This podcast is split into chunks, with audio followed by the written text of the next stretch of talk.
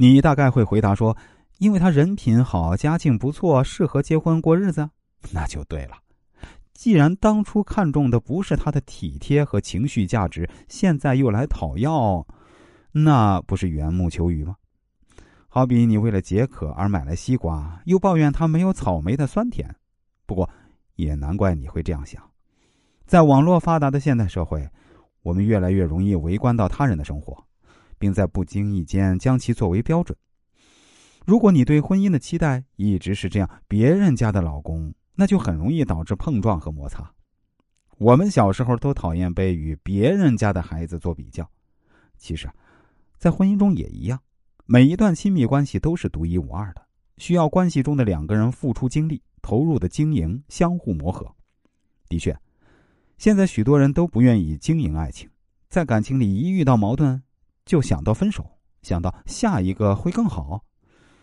他们以为爱情就是拼图啊，如果两个人的缺口对不上，那就赶紧换一个，别浪费时间。你问要不要赶紧放弃这段婚姻，态度也好像买错了商品，犹豫是否退货。可是啊，高质量的爱情，不是靠误打误撞碰到真命天子，而是需要你不断调整自己在亲密关系里的姿态，感受另一半的回应，修正自己的认识和想法。否则，就算你换一个人，也只是把固有的问题带到下一段关系里。例如，你对老公的缺陷数的一个不少，却对他接送你、洗碗等好的行为极尽贬低忽视。虽然理解你对他失望的心态，可就算换个人被这么对待，难道他会没有怨气吗？你越在关系里抱怨指责，只会让他更加逃避与你相处。就像你说的，你们都没有经历恋爱，所以相处中遇到的障碍会更多，你们需要学习的东西也更多。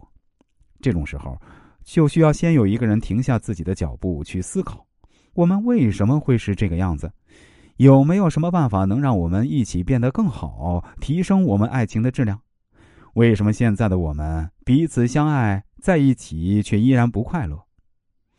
首先觉醒的人可以做关系中的引导者。也许你会觉得生气，凭什么老公对我不好，还要我先去反思？但是啊，这不是犯错的人得到的惩罚，而是聪明的人先抓住机会提升自己。无论是谁先开始反思，主动追求更高层次的精神满足，代表的都是对高质量爱情的渴望与追求，而不是谁在感情里输给谁占了下风。毕竟啊，在这个年代，我们早就不需要结婚来满足物质上的需求，不仅仅是搭伙过日子，而是要满足我们更高层面的精神需求。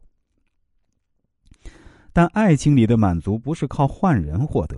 而需要我们不断提升自己的认知，才能使婚姻至真圆满境界。